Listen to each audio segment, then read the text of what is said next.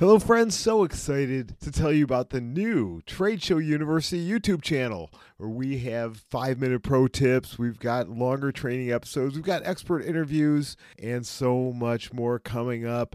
Many of these video versions of the podcast episodes that you've enjoyed. Plus, there's videos there of content that is not available on our podcast. So please go to YouTube, search for Trade Show University, hit subscribe, and binge on those videos, which, which I have designed to help businesses get more leads, more sales, and more profits through the power of trade shows. So go find Trade Show University on YouTube and tell a friend.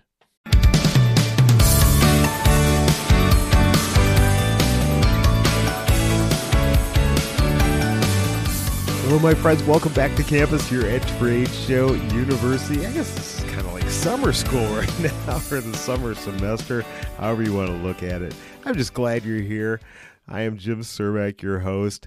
Today we are talking about a very important topic that is it really affects. It doesn't matter if you're a big company or a small company where you're doing big shows or smaller shows you need to be more and more cognizant, more aware of it. Don't think it doesn't apply to you, and that is security, especially cybersecurity. And I have on the perfect person to talk about this. He's a, uh, this I think his third time on the on the podcast. And that's Brian Scott from Clear Tone Consulting. And Brian has been in the security industry and the IT industry for many, many years. And he brings such great insights. He's going to show you all the things you need to be concerned about and what you can do about them. So it's a great conversation that you do not want to miss out on.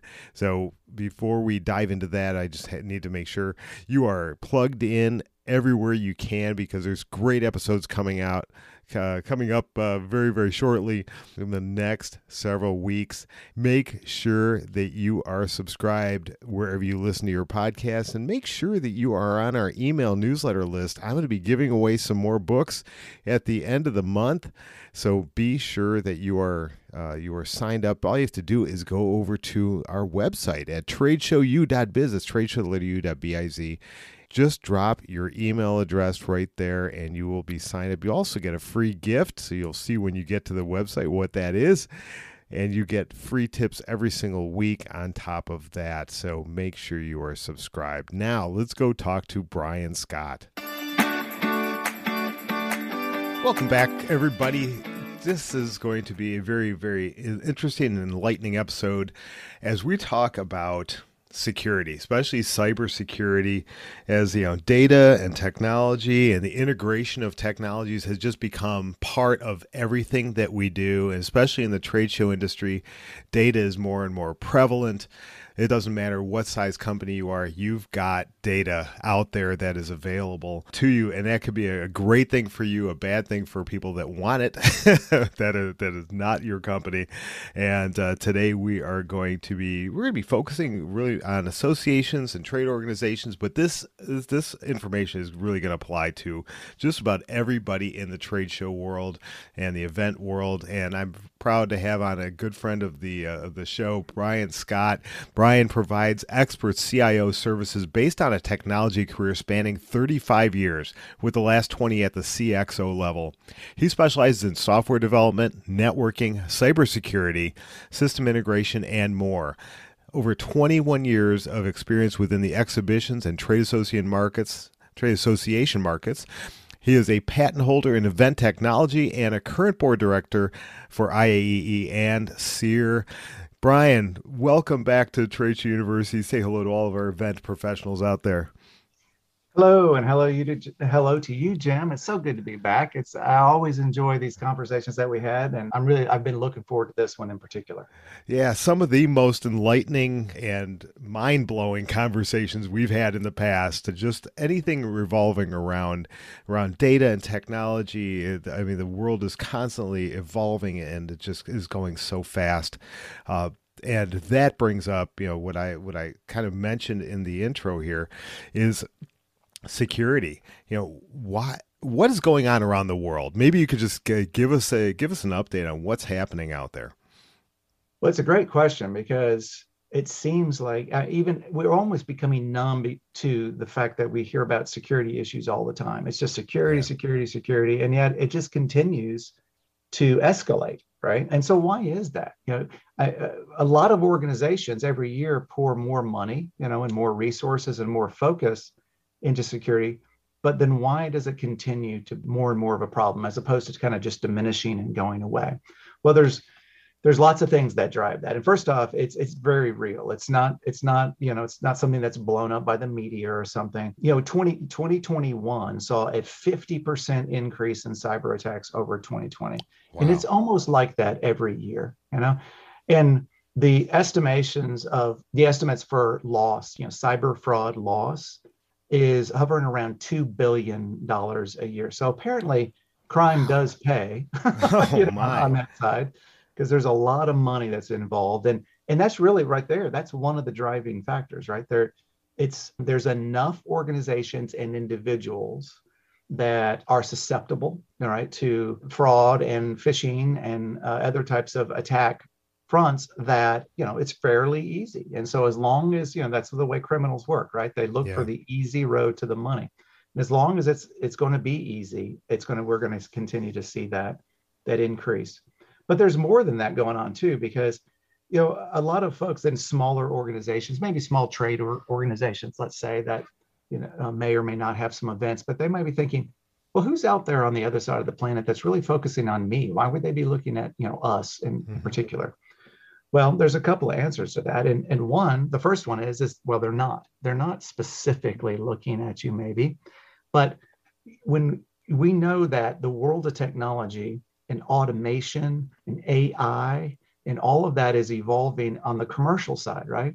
Well, all of these cyber criminals are in, um, deploying these advancements in technology, automation, and AI in their task of cyber attacks, right? And cyber, you know, being cyber criminal activity.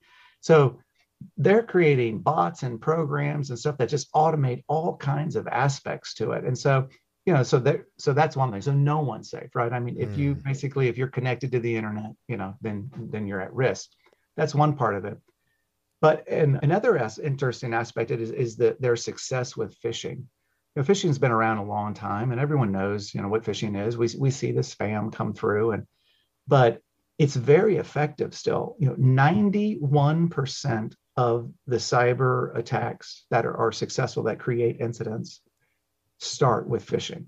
I mean, that's that's wow. that's like the front door, right? That's how everyone's operating, okay, on the on the from the criminal side. And 65% of those are what's called spear phishing. And spear phishing for the audience out there means it's not just a spray and pray and you know where they don't know what they're sending to. They're sending phishing emails to specific people and organizations posing as other known people in the organizations like the ceo right or the mm-hmm, mm-hmm. or the cfo or something like that and then asking these individuals to do things right and that's very effective. And it's so effective that that's why they're they're you know they're focusing on that.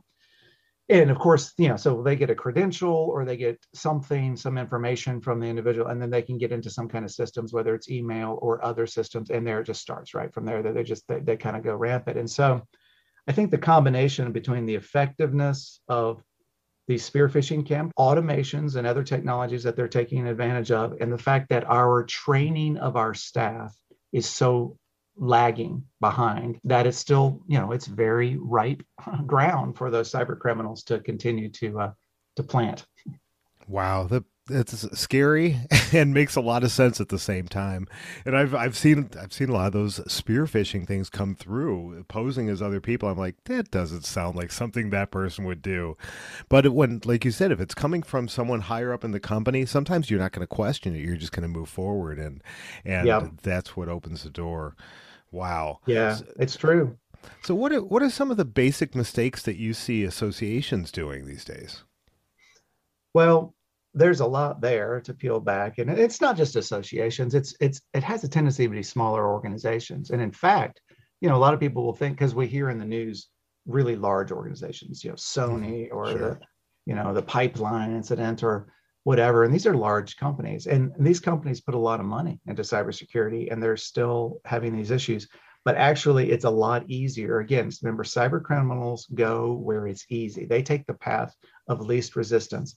So small to medium sized organizations that maybe aren't quite as mature or along, you know, down the path of their cyber defenses, they're really the easy prey. And so that's where we're seeing the, the, the big push now with incidents is in that segment. Okay. And so, first off, most associations fall into that, right? Trade mm-hmm. associations. Most small companies, actually, most companies in the exhibitions industry are small companies, small to medium sized companies, right? Yeah. Another thing about the, the trade, the exhibitions industry as a whole, and and the vendors that support it is what are they dealing with? What's going on with exhibitions? It's data, like you said, right? I mean, in the world in general is all about data, but this industry is all about data, yeah. right? people registering, people going, people staying in hotels, people getting, you know, education, going online to virtual. You know, it's just people doing things online. And so, and data, you know, is very valuable. Just like I said, if, if nothing else, spear phishing, you know, criminals want to know who people are and what roles they play. You know, and if you're a higher level executive, your that knowledge of your name and your role at your company actually does have have some some value there to them. And so, well, before I get into the specifics of what I see smaller companies struggling with, it's it's really it's data. When we're talking about data, it's bigger than just security. Okay. Because security is just one leg, you know, three three legs of a stool, or I call it the three-headed dragon when it comes to data. You, you companies, organizations really need to be self-aware and know where they're at in terms of their security, in terms of their privacy, data privacy, as well as data ownership.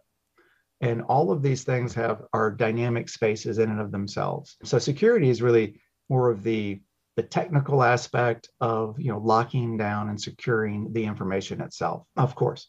Now privacy is really around well, who really has rights to this data, you know, and who are we exposing this data to? How can we share this data?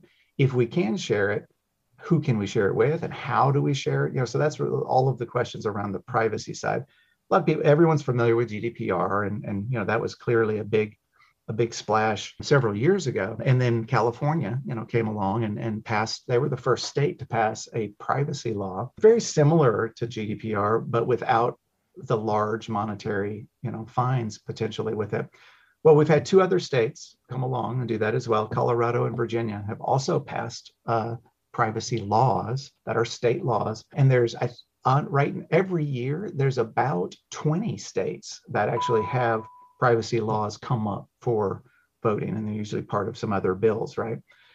So it's it, it's not going to be long that most states do, or we're going to have a federal privacy law, right? And so it's going to continue to be a very dynamic space that that companies must pay attention to and adhere to, you know, comply with or they're at risk of potentially, you know, a lawsuit or something else, which of course, you know, you want to avoid that at, mm. at all cases. And so, so that's another big world in and of itself. and then there's ownership. And, you know, particularly with the onset in, in, in the exhibition space, with the onset of the, the virtual uh, event space, that's really gotten to be kind of an interesting question. And, and this is the reason why, because prior to virtual events really taking off with the pandemic, you know, the event vendor space was a pretty small industry. And those a lot of those companies that have been in the industry have been in it for years. And I think it was it was always been pretty understood and as a whether it was you know contractual or not, that the data is belongs to the event organizer, right? It's their data. Mm-hmm. Well, with this push into virtual events, a lot of money started coming into that space, and we started having a lot of players, you know, companies from outside the industry coming into the industry and a lot of them backed by a lot of you know a lot of money hmm. investment money and what and and we know that in the in the the consumer space and with what's what's really they're really interested in data and capitalizing on data monetizing data right? So we started seeing a lot of companies come in that actually started staking claims to some of this data that they're dealing with right? Um, from the event organizers data. And so so you really have to read your contracts you know much closer than you had to in the past. You know we've kind of had this steady state in the past but now with the new wave of vendors and new innovation that's coming in you really got to get down to the every single you know letter by letter in those contracts because companies are interested in event organizers data and so ownership has kind of risen to a third leg of that stool where in the past maybe it hasn't been such a big concern. so that's the three areas that's going on with data that companies uh, need need to pay attention to. How so security, privacy, and ownership. And and like you said, the the ownership thing is something that I'm sure that most event organizers think, well, it's our show, it's our data. and but read the fine print, read your contracts, understand what what is going on with mm-hmm. the other with your stakeholders to see who truly does own this information. That is something that goes uh, well beyond cybersecurity. I mean, that's you are you are legally signing uh, things that you might be giving away the ownership rights of your data. Is that right? That's right. That, that's right. Right, and you got to, you know, and they'll there are there are some vendors will use words like you know metadata and or aggregate data. Well, metadata. Well, what does that really mean? You know, and I think uh, organizations, you know, they're they're usually not used to having to talk about that. But when I'm representing customers of mine, you know, I mean, I'll I'll get um, I'm force vendors to be very specific. Well, tell me exactly what you mean by that. Show me what you mean by metadata, so I know you know what what we're signing and what we're giving away. You know. Yeah. So, so if you don't know, get somebody who does know on your team. right. Reach out to someone like Brian who could help help you make make sense of this and make sure you are protected. So, as oh, go ahead. I'm sorry. Yeah, that's all right. Well, you had asked so what do I see as some common issues? You know, yeah, and, yeah. What do I think? I mean, it's a great question because I, I so I'll start at the top. I think, and it, and it does start at the top. Actually, it's a good segue. So one of the biggest problems I see is that too many organizations, the head executive still still doesn't really take an ownership and responsibility of recognizing that security, data security, and all of these things um, it's a it, it's a business problem you know it's an executive leadership problem it's not just an it problem right? It's not just one of those things like networking bandwidth or something you know or you know or you know do we have enough compute power for something? Those are it problems. This is a business responsibility right? and it has to start if an organization is going to have a security minded culture it's got to start at the very top, right? Everything trickles down in all forms of culture, right? And this is no different. And the reason a, a security minded culture is so important is because staff of companies, they're the human firewall. And so what I mean by, you know, firewalls are technology devices that protect our networks, right? You know, from from the internet and from attackers on the other side. That's an IT thing. But we had already talked about that all the attacks are coming through phishing, through emails. Mm-hmm. And what is an email? It's just something to some person, and someone has to do something. They have to click on a link, go to a website, mm-hmm. enter some credentials, download an attachment, whatever it is. But it's people doing things that is the weakest link. So you, ha- in order to have a secure company, you have to have a secure train, you know, a, a staff that's trained and have a security mindset built into your culture. And the only way you're going to do that is have it be important to, to the CEO, right? So that that connection between the staffer to the CEO and the training and that human firewall, I still see a lot of gaps in that in a lot of places. I think a good way that a, a company can demonstrate, you know, so how do, how do you know is your company does it do they take it uh, seriously? Well, if the the business plan, your annual business plan for any organization, you know, it should have an IT component to it. And part of that IT component should be cybersecurity, right? Security and privacy, at least. So if it's really not at that level, then it's probably not getting the attention that it, it really needs to be effective. Another thing I see a lot is what I, what I call that business, you know, organization leadership, business owners and leadership they're kind of operating with the lights in dim. You know, we all like to have dim lights in the evening. It's it's nice and it's cozy and it's comfortable. And you know, if there's a little, you know, if you haven't vacuumed the carpet in a, in a few days, you know, you don't really see it when you turn the, the lights down, and everything just seems nice and clean and it's safe, right?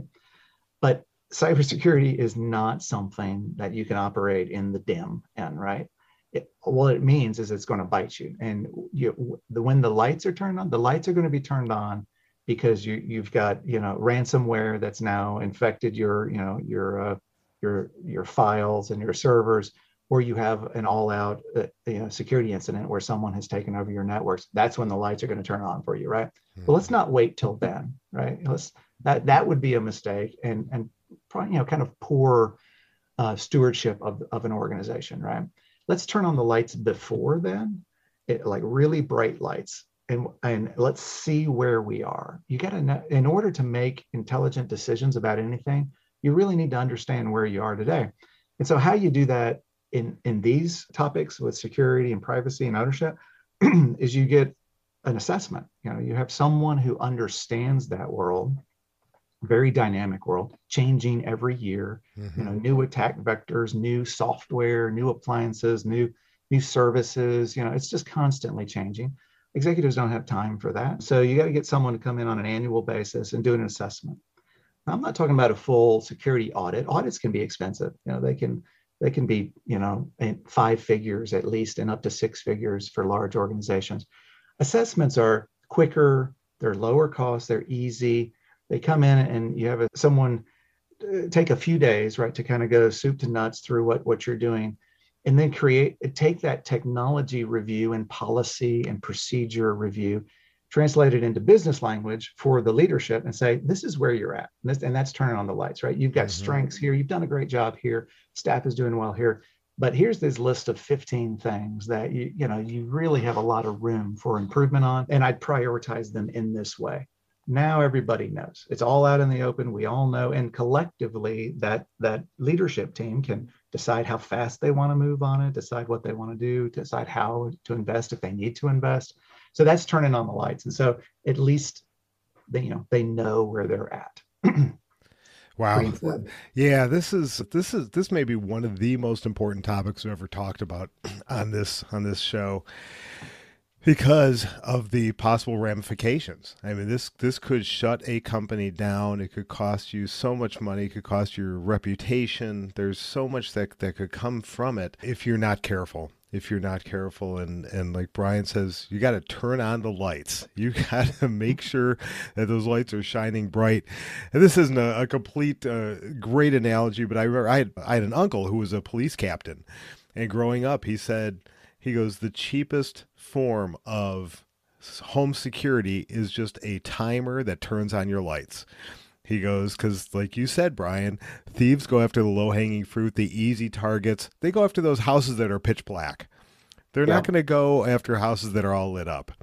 But right. and so you've got to light up your house, your your company's house to see where are we vulnerable, what is going on here, mm-hmm. and you doing it by yourself may not give you the results that you're hoping for because you need to know what you're looking for. Things have changed so much and and don't just hire the guy who used to who did you know IT work 20 years ago mm-hmm. to to get this done. This is something you need someone who is constantly on top of the industry. Yeah. Thank you so much for for shedding light on on this important topic.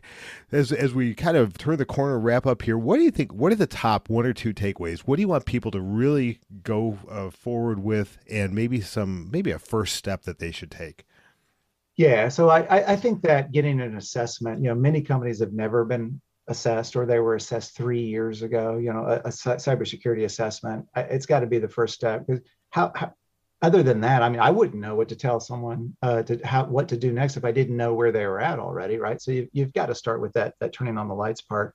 The other part is really paying a lot of attention to the human firewall part. This the, the what is your annual training practices, your onboard training practices around cybersecurity, and what how effective is and are you running a good phishing training exercises on a regular basis, monthly at least and are people responding and learning at it? You know i've, I've seen lots of organizations say oh it's okay we've got a phishing training you know exercise every month. We do it every month. And i'm like oh well great. Well what's your percentage of failure and how has it changed? And it's like ah uh, every month about 20% of our people fail. And it's oh. been that way for two years you know? And i'm like uh, okay so that's not working for you right? I mean yeah. so really all you've done is just like you put a check mark on something but it hasn't been effective. And so there are lots of you know you have to work it as an issue for it to be effective. And, and since phishing is, is the number one vector, then it's definitely worth putting a lot of attention there.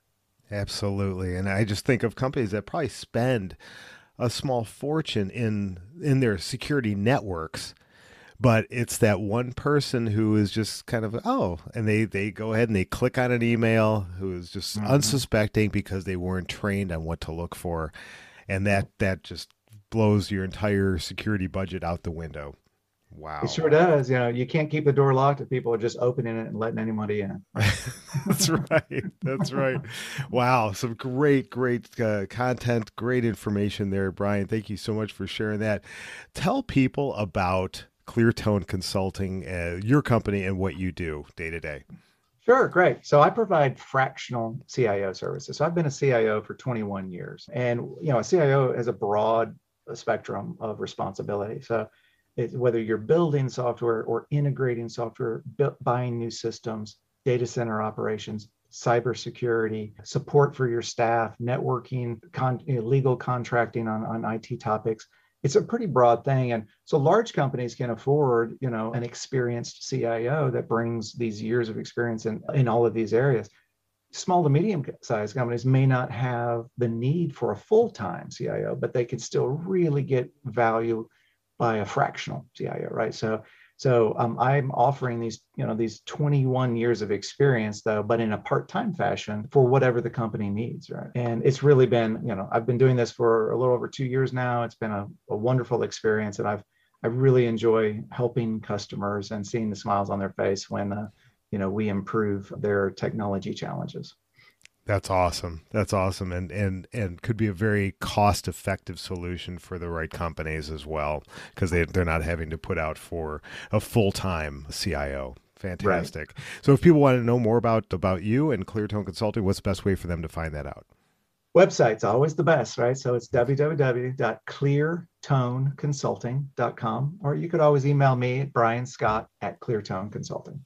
Awesome. And I'll drop those links in the show notes. So check out those. Brian, thank you again for uh, for sharing so much great information. Like I said, this might be one of the most important topics, especially because I, I know there's probably a lot of uh, medium size and small size, maybe even some larger size businesses that are not taking this seriously enough. And uh, the ramifications could be dire. So thank you for, uh, for coming on one more time and and sharing your your wisdom and thank you jim always a good time absolutely and everyone continue to learn continue to protect yourself and you can protect yourself in so many ways by just getting better getting more knowledge and keep doing that at trade show university. Go to tradeshowu.biz slash episodes for every episode right there on one page. And i look forward to seeing you again here next week on campus at trade show university. We'll see you next time